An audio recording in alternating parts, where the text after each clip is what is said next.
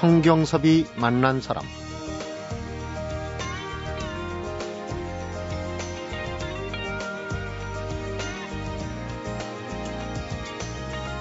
아흔 살에 시를 쓰기 시작해서 백살 되던 해에 첫 시집을 내고 베스트셀러 작가가 된 시바타 도요라는 일본 할머니 시인이 있습니다. 며칠 전에 백한사를 일기로 타계하셨는데요. 이분 시에 이런 구절이 있습니다. 좋아하는 길이라면 울퉁불퉁한 길이라도 걸어갈 수 있어. 참 쉬워 보이는 얘기지만 이 세상에서 백년을 사신 분이 한 말이라 한 번도 곱씹어 보게 되는데 성경섭이 만난 사람 바로 시바타도의 할머니의 시를 연상하게 하는 분입니다. 대학을 졸업하던 해에 행정고시 합격하고 4년 후에는 사법시험 수석 합격. 그런데 잘 나가던 검사의 길을 접고 변호사로 전직한 뒤 청소년 인권, 자살 예방, 또 매니페스토 실천 운동을 계속해 오신 분입니다. 무엇보다 지난 대통령 선거 때는 후보로 나섰던 강지원 변호사입니다.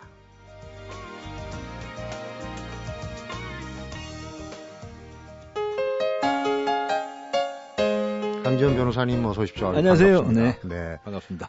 벌써 한 20년 가까이 전에 인터뷰하느라고 뵀는데 지금도 예. 여전하십니다.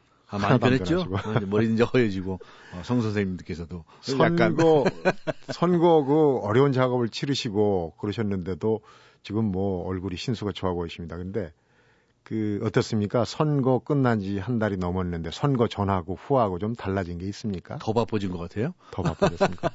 이 방송에서도 자꾸 나오라고 그러시고요. 그래요. 어. 방송에는 이제 에, 선거 때 네. 여러 가지 이제 제한이 있지 않습니까? 그러니까 전에 좀 모시려고 그랬는데 네. 선거법 위반이 될까봐 예, 끝나고 예, 모셨습니다. 예, 그런데 이제 끝나고 나니까 여러 가지 이야기를 할 기회를 주시고 그래서 고맙게 생각합니다. 네. 어, 아마 이런 거 궁금해서 물어보신 분들 많을 거예요. 빚 많이 지셨는지. 네. 선거 끝나고. 빚한 몇억 졌죠.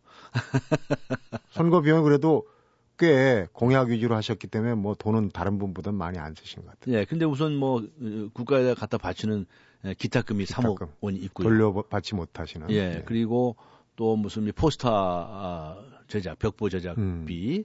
또각 집에 배달되는 선거 공보비 이게 의무적으로 해야 하는 비용이 그것만 해도 뭐 전국이니까. 그렇죠. 그래도 그것만 해도 벌써 몇 억이거든요. 음. 저희 같은 경우는 15% 득표를 못했기 때문에 돌려받지도 못해요. 네. 그런데 이제 두 후보죠 우리나라의 경우에 15% 이상을 얻은 분들은 다 그것도 돌려받아요. 네. 그러니까 이게 뭔가 좀 잘못된 거죠. 그, 그, 어, 좀 크게 가진 사람들, 부자들은 다 돌려받고 음. 없는 사람들은 더 뜯어먹고 이런 제도는 정말 고쳐져야 된다고 생각을 해요. 음. 어, 저는 더 불만인 것이 뭐냐면 어, 3억 원씩 기타금을 냈으면 3억 원 정도의 일을 후보를 위해서 해줘야 될 거 아니겠습니까? 네. 그러니까 예를 들면 후보, 어, 아무리 군수 후보라 하더라도 그 정책을 국민들에게 잘 알려지게끔 하는 장치. 네. 아, 이거 3억 원어치나 해줘야 될 거 아닙니까? 음. 그렇죠. 그거 왜 이거 안 해주냐 이거예요. 어떻게 보면 공정거래 위반인가요? 어, 좋은 말씀이시네요. 그 얘기는 뒤에서 또, 어, 여쭙기로 하고. 우선 나오셨으니까 뭐 궁금증, 어, 원천적인 궁금증부터 몇 가지 풀어보고 가겠습니다. 우선 그 강 변호사님 하면 이제 부인이신 김영란 네. 전 대법관님 얘기를 항상 떠올리게 되는데 이 두 분이 또 영원한 화합 케이스다. 좋게 얘기해서 이렇게 네. 얘기를 하거든요. 그리고 어 자녀들을 대안학교에 그 대안학교가 그 뭐랄까 체계가 수기 전인데도 보내셨고 또 무엇보다도 요번 선거에서도 이제 공약 얘기를 많이 해서 매니페스토 실천 운동 이런 거. 그다음에 이제 장애인들을 위한 생애 봉사 연구소 대표직도 맡으시고 참 여러 가지 일을 하십니다. 그런데 그 중에서 좀 세속적인 궁금증부터 네. 여쭤보겠습니다. 그 부인께서는 이제 강 변호사님이 서울지검 근무하실 때 옆방에 검사 수습 나왔을 때 어떻게 만나셨다는 그런 네, 얘기 있어요? 네, 네, 그렇죠. 옛날 얘기죠. 옛날 얘기죠. 네. 근데 이제 여성으로서 사법고시에 합격하는 일이 거의 없던 일이거든요. 대법관도 처음이잖아요. 아, 그렇죠. 여성으로서. 네. 그래서 그 당시에는 여성이 저 사법고시에 합격하면요 신문에 사진까지 실리고 인터뷰도 네. 기사도 실리고 그런 때였어요. 음. 지금은 뭐 워낙에 많이 뽑고 해서 달라졌지만 그래 이제 사법연수원 다니면서 시보로 시보라고 합니다. 수습하기 네. 위해서 음. 검찰청에 왔어요. 그러니까 이제 소문이 쫙 나지 않았겠습니까? 그 저도 가서 이제 호기심이 있어가지고 가서 훔쳐봤죠. 경쟁이 많았었는데. 그랬는데 그 치열한 경쟁을 뚫고 어떻게 마음을 얻으셨습니까? 아 이제 선 선하게 생긴 인상이라고 생각해서 어 이제 요새 말로 하면 작업에 들어간 거죠. 그러니까 이제 뭐 밥을 사주셨나요? 아 그렇죠. 그러니까 처음에는 뭐 그냥 만나자면 이상하잖아요. 음. 그러니까 그 동기생들 남자들까지 같이 예, 초대를 해서 선배가 밥 한 끼 산다. 음. 뭐 이런 식으로 이제 에, 접근을 하고 네. 그다음에 또 숫자 좀 더 줄여서 초청을 하고 음. 나중에 혼자도 부르고 음. 어느 인터뷰 보니까 부인께서 이 평생을 웃게 주겠다. 그래갖고 그 말에 결혼을 했는데 뭐 웃기는 얘기가 결혼 뒤에는 그렇게 많이 안 나오는 것처럼 말씀을 하시더라고요. 제가 좀 잘 웃겨요. 네. 네. 좀 이렇게 딱딱한 이게 분위기 같은 거, 회의 같은 거 할때 네. 이런 걸 좀 이렇게 깨고 하는 일을 잘해요. 음. 어, 그럴, 그럴 때는 어, 좋죠. 네. 네.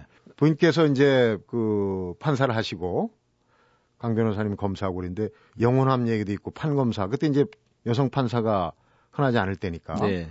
두 분이 결혼한다는 게 거의 무슨 지금 연예, 연예면에 네. 톱스타들 결혼하는 것만큼 이렇게 부각이 됐었나요? 아, 근데 9시 뉴스에 나왔어요. 9시 뉴스. 예, 예. 제가 신혼여행을 간다고 해서 제주도로 갔거든요. 네. 가서 이제 한참 이제 놀다가 저녁에 이제 TV 뉴스를 틀었어요. 어, 그랬더니 우리 결혼식 장면이 나오는 거예요. 어. 그래서 깜짝 놀랐죠. 전 누구야? 그래서.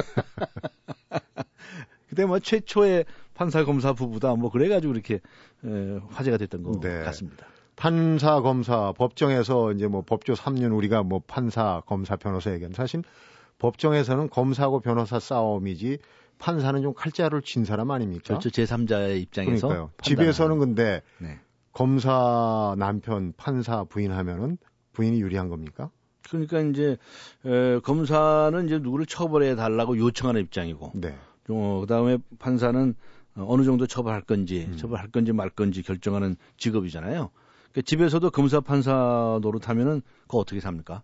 법정 드라마 같죠. 그러니까 그런 그 바깥에서의 개념 일은 끌고 들어가지 않는다는 말씀이죠. 아 그렇죠. 그러니까. 집에서는 다 이제 보통의 부부가 또 같은데 네. 다들 이제 호기심을 가지고 그런 질문들을 많이 그러니까, 하세요. 그래서 저도 여쭤봤는데 뭐 별 재밌는 얘기는 안 나오는 거예요. 강 변호사님은 앞에서 제가 잠깐 소개 드렸지만은 뭐 행정고신 자체하고 수석 합격 뭐 이러면은 대충 검찰에서는 유망하다 뭐 검찰총장을 바라본다 이렇게 이제 연결되기가 쉬운데 별로 그렇게 감투에 연연하지 않는 본인도 그렇게 얘기를 하시고 네. 그런 행보를 보이셨어요. 행보란 얘기 좀 어렵긴 한데. 사실 저 제가 처음에 고시 공부를 할 때부터 어 도대체 이 고시 공부를 왜 해야 하느냐라고 하는 이런 것들을 골똘히 생각하고 시작한 게 아니었습니다. 네. 네. 그 당시에 그 대학교에서 데모를 했는데요. 경찰이 붙잡으러 온대요. 네. 학교에서는 무기정학 당하고. 그래서 도망을 갔어요. 그런데 이제 요새로 말하면 이제 에, 에, 이제 사찰이죠. 음. 그 당시에 이제 절간에 갔다 이렇게 얘기하는데 네. 아 옆에 이, 이 보니까 다들 고참들이 어 많이 뭐 계세요. 그래서 네. 뭐 하시는 분인가 했더니 고시 공부하시는 분이에요. 음. 그러더니 이제 그분들이 저한테도 어 당신도 뭐 고시 공부를 해봐라. 뭐 남자가 사자를 붙여야 뭐 출세한다. 뭐 네. 이런 소리를 많이 듣던 차에 똑같은 얘기를 하는 거예요. 음. 그래서 그냥 무턱대고 고시 공부를 한 겁니다. 근데 어떻게 자꾸 붙어버렸는데요. 그런데 그 당시만 하더라도 예를 들면 이 출세주의적인 뭐 이런 거 예를 들면 아 내가 내 정도 되면 뭐 어, 검사로 가면 검찰총장, 뭐 판사로 가면 뭐 대법원장 이런 거 못 하겠냐. 네. 또 남자들이 그런 걸 해야 뭐 출세하는 거다. 이런 사고가 꽉 차 있었어요. 네. 그런데 이제 제가 처음에 그, 이 검사로 딱 부임하자마자 아, 맡았던 일이 뭐냐면 바로 비행 청소년 담당 검사가 됐습니다. 네. 그래서 첫 일부터 청소년들을 이렇게 만나게 됐는데 그것이 계기가 돼서 그냥 제 생각이 많이 이, 바뀌기 시작을 했답니다. 아, 그렇군요. 그러니까 이제 비행 청소년을 만나다가 보면 쟤들이 왜 저렇게 사고를 쳤을까? 어, 이런 생각을 해보지 않았겠습니까? 그때부터 이제 에, 뭐 심리학 책도 음. 보고 정신 분석학 책도 보고 이, 법률책 때려치우고 이제 그런 것만 봤어요. 네.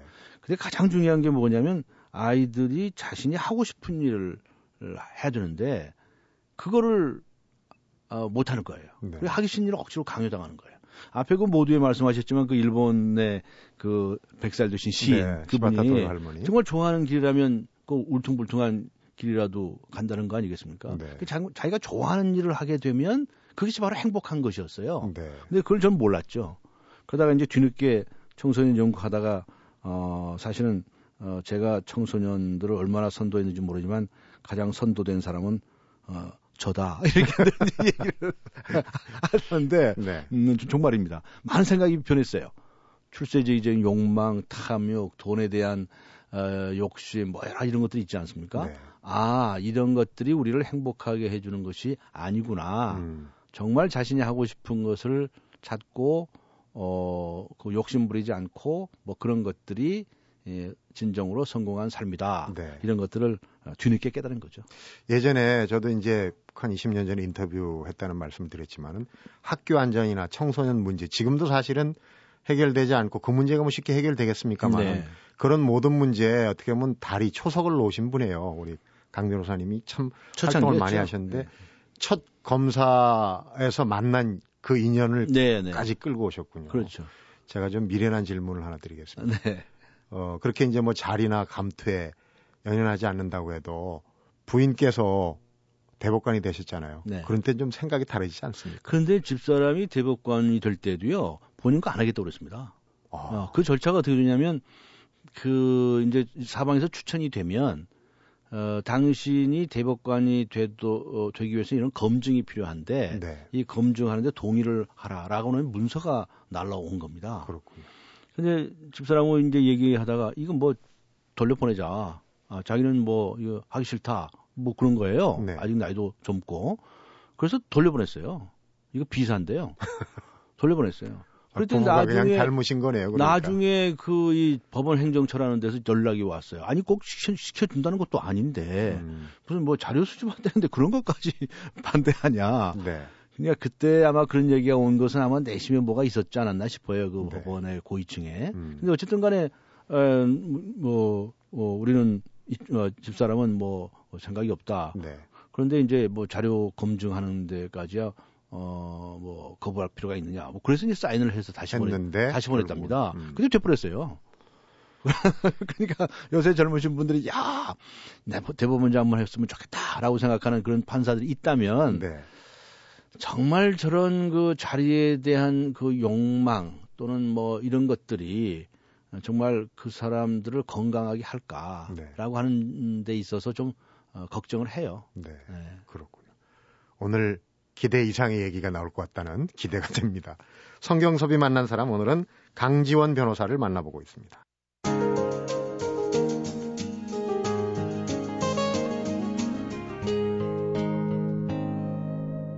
성경섭이 만난 사람. 아까 이제 대학 때 절에 들어가서 고시 공부하던 얘기. 사실은 제가 강 변호사님 그 대학 시절에 같이 학교에 다니던 분들을 좀 몇 분 압니다. 그래서 네. 선거 나왔을 때 네. 여쭤봤더니 학교 다닐 때부터 아주 남다른 면이 많았다. 이렇게 이제 말씀들을 하시거든요. 돈키호테 같았다 이 소리겠죠. 동의하십니까? 이번에 해도 하여튼 돈키호테 소리를 엄청, 엄청 많이 들었어요. 네. 근데 저는 그렇게 생각을 해요.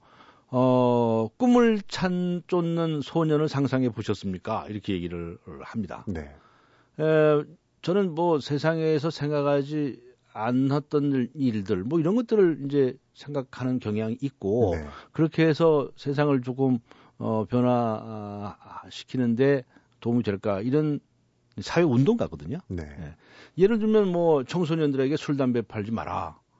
그리고 뭐 TV에 보면 MBC TV 딱 보면은 19 동그라미 딱 쳐있는 거 있잖아요. 네, 연령 등급제죠. 연령 등급. 네. 이런 건 누가 만들었느냐? 그거 제가 만든 거거든요. 음. 네. 그 처음에 그런 상상을 못했던 분들이 얼마나 많았겠습니까? 예를 들어서 우리들이 잘할 땐 그랬거든요. 아이들한테 야, 그 막걸리 한 대 받아와, 담배 한 갑 사와. 중간에 어, 우리 마셨죠. 우리 심부름까지 얘기하고 자란 사람인데 그 어린 아이들에게는 술 담배를 팔지도 못하게끔 심부름도 못하게끔 한다는 것이 어, 좀 새로운 발상 아니었겠습니까? 네. 그러니까 이제 에, 그런 평가들을 좀 받았으리라고 생각해요. 네. 어, 그렇지만 저는 누구를 좀 해코지하거나 나쁘게 하기 위한 그런 운동을 안 했습니다. 그 중에서도 지금 두 자녀분을 대안학교 그것도 대안학교 얘기 나오던 초기 아닙니까? 네, 네. 어떤 대안학교를 보내셨는지. 처음에 어, 우리 첫째 아이가 음, 고등학교를 들어갔는데 무슨 학생회인가 뭐 이런 것을 좀 관여를 이렇게 해보려고 그랬는데 뭐 이렇게 마음에 안 들고 그렇대요. 네. 그러면서 뭐 무슨 이런 학교가 있느냐고 그냥 또, 또 이제 목소리를 또 높이더라고요. 네. 그래서 아 그래? 그러면 어 대안학교를 보내주겠다 음. 가, 겠느냐 그랬더니 어 좋다는 거예요. 그래서 제2세 동키호테 나온 거 아닙니까? 아 글쎄입니다. 본인이 그 얘기를 들으면 좋아할지 않을지 모르겠는데 아 우리 아이들은 자기 얘기를 어디 방송 같은 데서 하는 거 아부쩍 싫어해요. 아 그래요. 어 네. 근데 그래서 저기 저 담양의 한빛고등학교라고 있는데 네. 거기에 이제 데리고 가봤어요. 거기는 이제 기숙학교고 음. 뭐 이제 텃밭도 가꾸고 그냥 이렇게 네. 자연 속에서 이렇게 공부하는데요. 너무 좋아해요. 그래서 거기를 다녔고 둘째 아이는 어, 몇몇 분들이 대안학교 아예 하나 만들자라고 네. 해가지고 만들었습니다. 그래가지고 이제 일회 졸업생으로 졸업을 음. 시켰죠. 음. 그러니까 그거는 아마 제가 이제 청소년 문제를 연구하면서 아 정말 아이들에게 하기 싫은 입시 공부를 저렇게 지옥같이 시키는 것은 죄악이다. 음. 저렇게 되면 아이들의 심성이 삐뚤어진다. 뭐 이런 거. 네. 음 그래서 이제 에, 에, 다양한 개성을 존중하는 어, 그런 교육을 시켜야 한다. 이런 생각들이 이제 집사람하고도 어, 같아서 네. 어, 시도를 했었죠.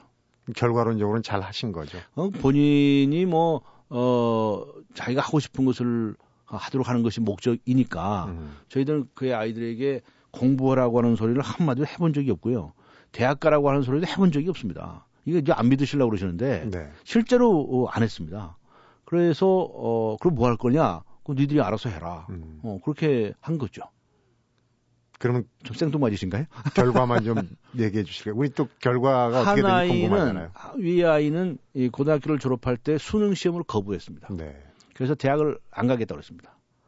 그래서 야 얘도 얘도 참 진짜 예, 새로운 길을 간다라고 생각을 했, 는데 제가 지금 기억나는 게 졸업 그러면 좋다. 어, 수능 시험을 안 보고 대학을 안 가는 건 좋다. 그런데 그러면 대신에 뭐 하고 싶은 게 있을 게 아니냐. 네. 그 계획서 같은 걸 한번 써봐라 그랬어요. 그랬더니 음 이렇게 썼어요. 그 졸업하는 해 1월 달에는 네. 어, 외국에 아르바이트를 아르바이트를 먼저 하, 겠다 그러더라고요. 아르바이트를 국내, 먼저 아르바이트 네, 아르바이트를 해서 용돈을 좀 벌겠다는 거예요. 그래가지고 2월 달에는 그 돈 가지고 외국에 가서 한달 네. 동안 견문을 좀 넓히고 오겠다 그래요. 음. 그래서 어 어찌 생각해 보면 기특하잖아요. 그래서 이제 어 하게, 했죠. 어려운 결정인데요. 여기저기 왔다 갔다 하면서 뭐 음식점에도 가고 어떻게 알바를 하고 다녀요. 근데 한 달 동안에 얼마나 벌었겠어요. 근데 이제 그 다음 달에 어 외국을 가보겠다 그래서 어디 가고 싶으냐 이러다가 이제 한 군데를 이제 보냈어요. 네. 어 용돈 좀 보태줬죠. 할 수 없이. 그런데 갔다 와서 말이죠. 사람이 엄청나게 변한 거예요. 자기는 어, 이 한국 대학은 싫은데 외국 대학에 가기 위해서 오늘부터 영어 공부를 하겠다고 그래요. 네. 어, 영어가 어떻게 또 늘고 그랬나 봐요. 네. 에, 정식 대학이 아니고 네. 커뮤니티 컬리지라고 있는데 음. 거기를 이제 가서 그 다음부터 이제 자기 뭐 전공을 찾고 이렇게 네. 하더라고요. 길을 스스로 찾아가게. 음. 어. 그러나 울타리는 튼튼하게 치셨겠죠. 그래서 이제 우리가 늘 자녀 교육 얘기할 땐 정원사 이야기를 많이 합니다. 네. 나무는 지 스스로 자라는 것이지 이렇게 키워 큰다 저렇게 큰다 어른들이 한 게 아니다. 네. 어, 나무가 스스로 클 때 정원사는 뭐 가지를 쳐준다든가 약간 도와주는 거 네, 이런 것에 환경만 좀 네, 그런 것에 불과하잖아요. 그렇게 해야 된다고 그렇게들 말하죠. 네. 네. 쉬운 얘기는 아닙니다. 우리 강 교사님은 특히 이제 그 세상의 잣대보다도 내가 필요하다 이게 옳다 싶으면 이제 강행을 하시는 그 중에 많이 알려지지 않았지만 또 그 의미 있는 게 양가 그 그러니까 뭐 처갓집하고 본가하고 양가에 그 부모님들 돌아가셨을 때 아, 부고, 예. 부고를 안 했어요. 아, 네. 지금 그 과다 혼수 뭐 혼례 비용 문제 뭐 이런 얘기 많이 하는데 그런 부분에서는 또 모범을 보이셨는데 그렇게 하다 보면 또 주변에서 어, 이게 맞는 얘기냐, 또, 뭐, 그렇게, 그런 시각을 가진 분들도 있지 않았겠습니까? 아, 많이, 계시죠. 어, 저도 이게 처음부터 그런 건 아니었고요. 제 아버님이 돌아가셨을 때까지만 해도 그건 몰랐습니다. 그런데 제가 2000년도인가 그 사회 지도층 백인 선언이라고 해서요. 어, 아름다운 혼례 상례를 위한 그런 이제 운동이 있었습니다. 네. 거기에 이제 어느 분의 소개로 제가 서명을 했거든요. 그럼 뭐냐면 우리나라의 그 혼례하고 상례가 이게 너무 이, 그냥 사람 불러 모으기, 뭐 음. 돈봉투가 왔다 갔다 하고 이런 거 아니겠습니까? 그래서 이런 걸 바꿔보자 이런 것이어서 뭐 취지가 너무 좋아서 동참을 했죠. 네. 그 후에 저희 아, 어머니가 돌아가셨을 때 그때 이제 제가 어느 방송인가 아침에 생방송을 진행하고 있을 때였어요. 네. 네, 매일같이. 그런데 이제 제가 이미 약속을 한 것이고 그래서 어 우리 그 당시에 그 PD 이름도 한 분도 몰랐어요. 그냥 모른 체 하고 나가 새벽에 나가서 네. 생방송을 진행했잖아요. 그 다음에 집사람이 아버님이 또 돌아가셔서 네. 어, 그때도 똑같이 그렇게 했어요. 근데 특별한 것이 아니고 뭔가 이제 조금 고쳐야 하겠다라고 하는 것이 있다면 스스로 먼저 해보는 게 좋지 않겠습니까? 네. 네. 뭐 그런 거죠. 약속을 네. 지키는 거. 네. 저희 프로그램에서는 정치 얘기는 가능하면 안 하는데 아, 네. 오늘 나오셨으니까 네. 세 번째 파트에서는 정치 얘기를 좀 아, 해야 될것 네. 같아요. 쓰신 책에 정치요 적성에 안 맞아서 안 합니다. 이런 소제목으로 쓰신 글이 있는데 예. 어, 대통령 선거 후보까지 나가셨으니까 잠시 후에 선거 얘기 또 거기서 좀 풀어봐야 될 얘기도 있는 것 같아요. 공약 얘기도 있고. 네. 예. 성경섭이 만난 사람 오늘은 강지원 변호사를 만나보고 있습니다.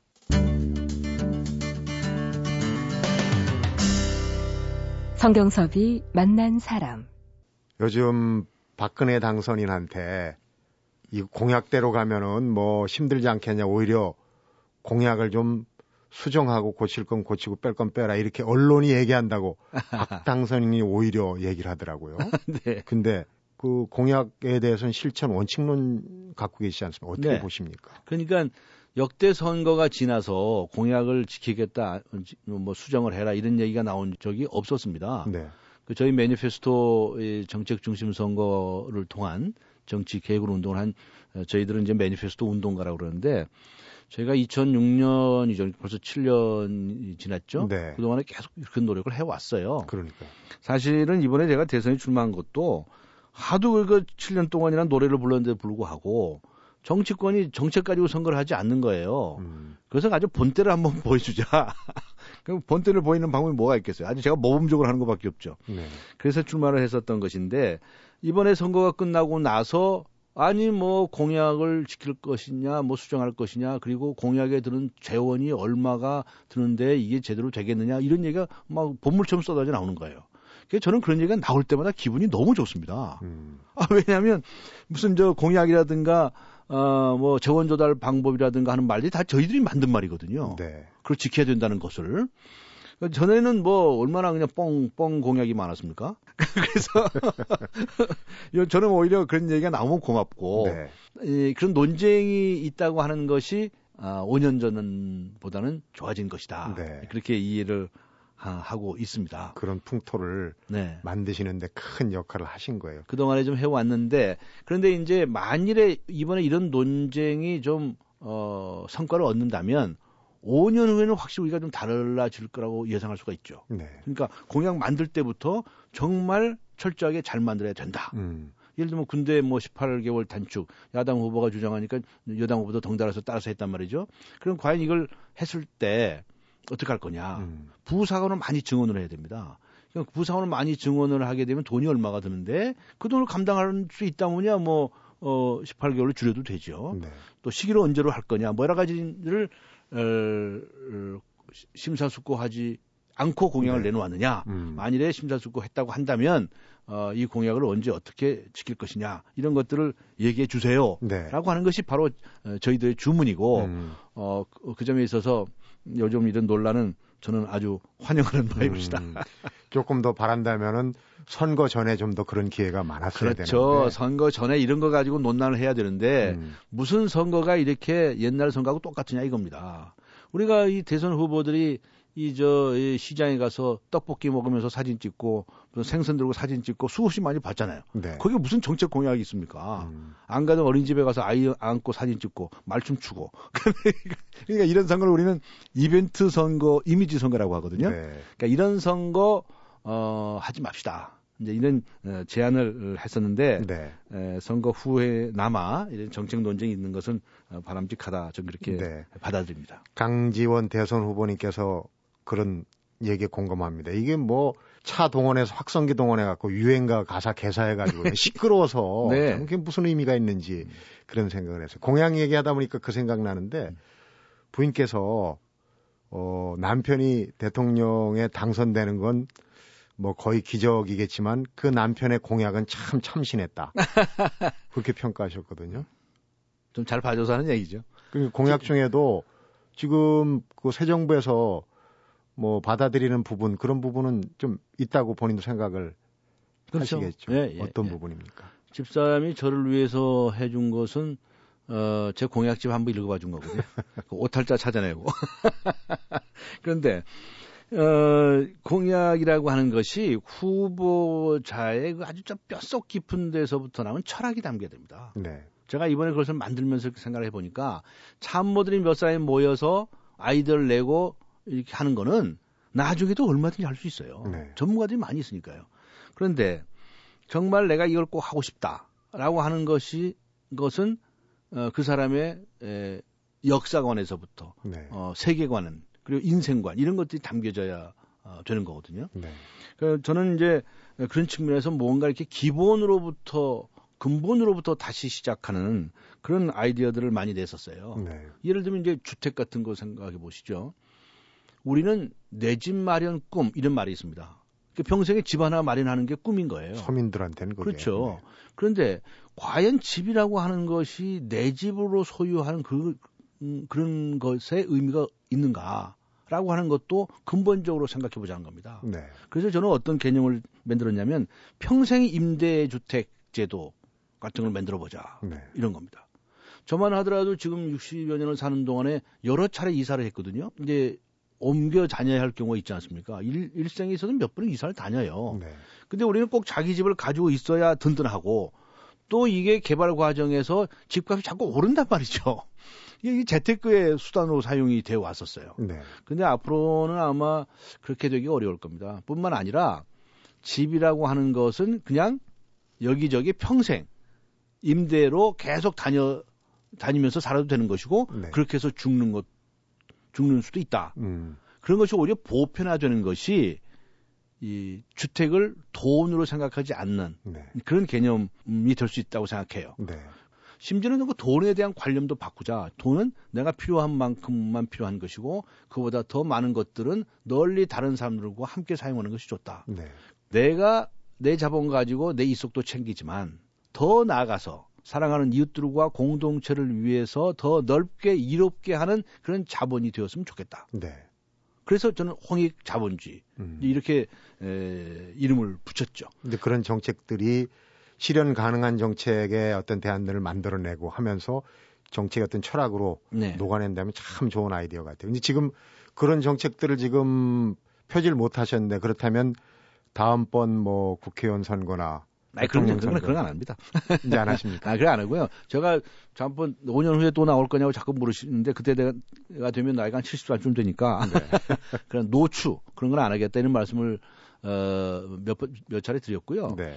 그 최근에 무슨 그 책임 행정제, 책임 장관제 네. 이런 이제 새누리당에서 어 이제 차용해서 쓰는데 나중에는 그 정책 공약집에도 이제 책임 장관제라는 걸 어, 썼더라고요. 그렇군요. 근데 그건 제가 9월달에 이미 이 제안을 한 것이고 그 용어 자체가 제 머릿속에서 나온 겁니다.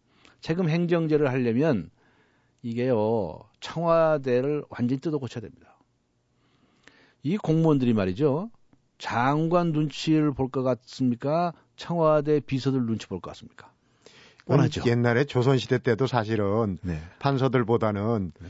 왕 옆에 있는 왕명 출납관들 눈치를 네. 많이 봤거든요. 환관. 네. 그게 내시. 네. 그래서 환관 정치 이런 말이 있었지 않습니까? 네.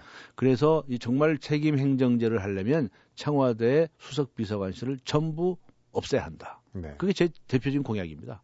근데 이번에 책임 행정제를 하고 청와대 개편이 있, 있을 건데 하여튼 어떤 형식으로 나올지는 모르겠어요. 네. 그래서 어 좋은 공약 같은 것은 뭐 야당이나 다른 음. 후보들의 에, 굳이 뭐 양해 구할 거뭐 있습니까? 좋은 일 하는 건데. 자영에서 쓰는 일은 어, 좋은 일이다. 네. 이렇게 생각을 합니다. 그렇고요.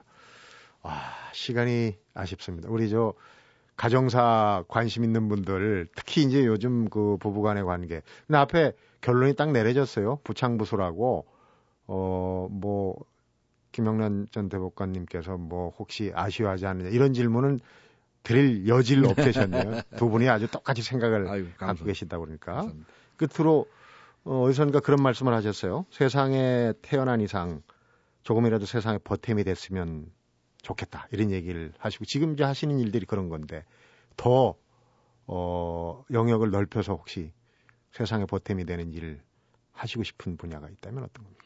저는 그동안에 청소년 문제부터 시작해서 여러 가지 사회 운동을 해왔고요. 네. 최근에는 이제 정치 개혁 운동을 어, 하면서 어 우리 정치권이 이제 변해야 되겠다 이렇게 생각을 했는데 어 저는 요, 어제 어디 가서 주례를 서면서 그런 얘기를 했어요. 네. 어 세상에 태어나서 자신의 달란트를 찾아서 음. 자신의 삶을 가는 것 그것이 대단히 중요한데 더 나아가서 어, 어, 이웃들에게 조금이라도 보탬이 되는 삶을 살면 얼마나 좋겠는가. 네. 음, 젊은이들에게 그런 얘기를 많이 예, 합니다. 네. 저 우리나라가 어, 정말 분열과 대립의 예, 예, 나라가 되어 있고 네. 이번 선거 결과에서도 보듯이 딱 반쪽아리가 나서 어느 한 지역에서는 80% 90%씩 투표율이 나오니 이게 얼마나 창피한 일인가. 음. 어, 우리는 부끄럽게 생각하자 이런 네. 제안을 하고 그것이 바로 이제 동서의 화합 우리 내부의 화합 이런 것이고요. 더 나아가서는 우리가 어, 이 지구상의 마지막 분단 국가로서 네. 어, 해야 할 게 뭐냐면 남북 간의 화합을 하고 어, 통일을 해 나가는 것. 음. 어, 내 경제적인 이익을 위해서 다른 나라를 약탈하거나 음. 아니면 전쟁을 침략하거나 이런 걸 하지 말자. 네. 그런 것들을 세계에 제안을 하고 음. 그렇게 에, 좋은 정신이라면 이끌어 나갈 수 있지 않을까 어, 그렇게 생각을 하고 어, 있습니다. 네. 오늘 정말 오랜만에 큰 시야, 큰 틀의 시각을 보여주시는 분을 만나서 얘기 의미 있게 잘 들은 것 같습니다. 오늘 한 수 제대로 배웠습니다. 고맙습니다. 고맙습니다. 성경섭이 만난 사람 오늘은 강지원 변호사를 만나봤습니다. 강지원 변호사가 쓴 책에서 이런 구절을 읽었습니다. 모든 불행은 자신이 좋아하는 일, 자신이 잘 하는 일을 찾지 못한 채 세상에 일방적으로 만들어 놓은 기준에 맞추려는 데 기인한다. 이런 대목인데요. 세상의 잣대로 나를 재는지 아니면 내 잣대로 세상을 보는지 가끔은 내게 이런 질문을 던져보는 것도 의미 있지 않을까 생각해 보면서 성경섭이 맞는 사람. 오늘은 여기서 인사드리겠습니다.